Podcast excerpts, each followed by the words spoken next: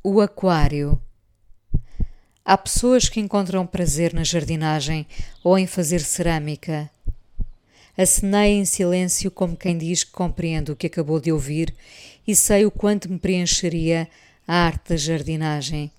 Mas pensei na música como sendo capaz de me fazer vibrar com o corpo todo, reagindo massivamente às adversidades. Tenho feito viagens de muitas horas a ouvir canções às vezes só uma, uma única mesmo, a que se repete como se trouxesse um tempo de volta. Eu nem sei qual é esse tempo, mas idealizo na minha cabeça, reconstruo, junto-lhe a pessoa que sou agora e a soma parece-me perfeita.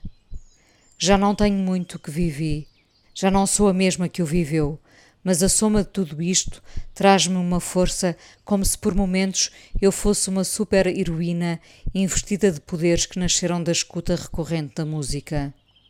Na infância, eu e o meu irmão fomos aprender piano com a Aldinha.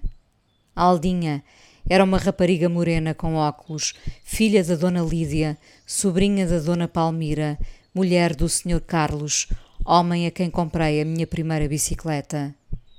É impressionante o mapa de nomes e de casas que ainda abro diante de mim. Passo junto às portas que tantas vezes vi e onde algumas vezes entrei e digo, como se fosse um jogo a que me proponho solitariamente, o nome de cada um dos seus proprietários. Tenho saudades de ver o Sr. Paulino, o alfaiate que cortava os fatos risca de giz com rigor que assustava. Severo, o Sr. Paulino na montra que ainda existe, imagino a filha muito terna, a Manuela, nos acabamentos, enquanto a mãe passava a ferro com cautela perante o olhar de repreensão do Sr. Paulino. A mão dele era certeira, no corte e na forma como puxava dos tecidos, convencendo os clientes. Meu pai foi um deles. A montra ainda lá está, um aquário que me devolve a infância. Um rádio tocava as canções da altura. Talvez Rita Coolidge cantasse a versão com que ascendeu aos tops. We are all alone. Talvez me sentisse muito sozinha na altura. Os amigos viriam muito mais tarde, mas eu já tinha as canções.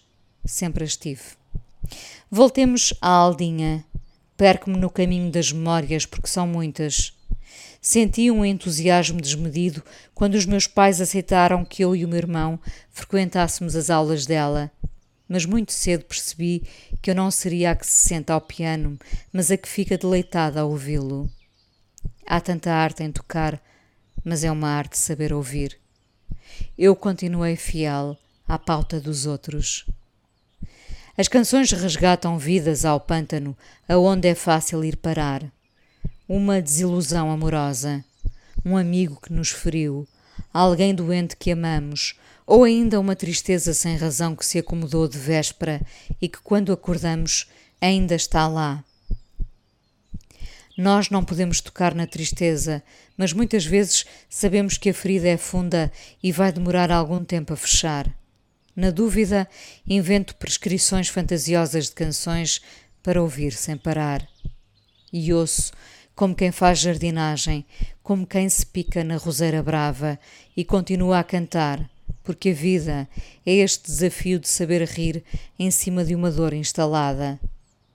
Agora que penso melhor, talvez a vida seja um permanente duelo. Nós estamos sempre a lutar, nem que seja contra a morte, mesmo quando não pensamos nela. Devíamos chegar à noite e, como quem dá graças à mesa, pensar que ganhamos mais um dia um duelo permanente, insistente, para que afinal de contas tudo isto valha a pena. Os meus dias valem cada segundo porque são feitos de canções. Fiz-me de canções. A minha memória é uma jukebox involuntária que dispara um refrão de repente.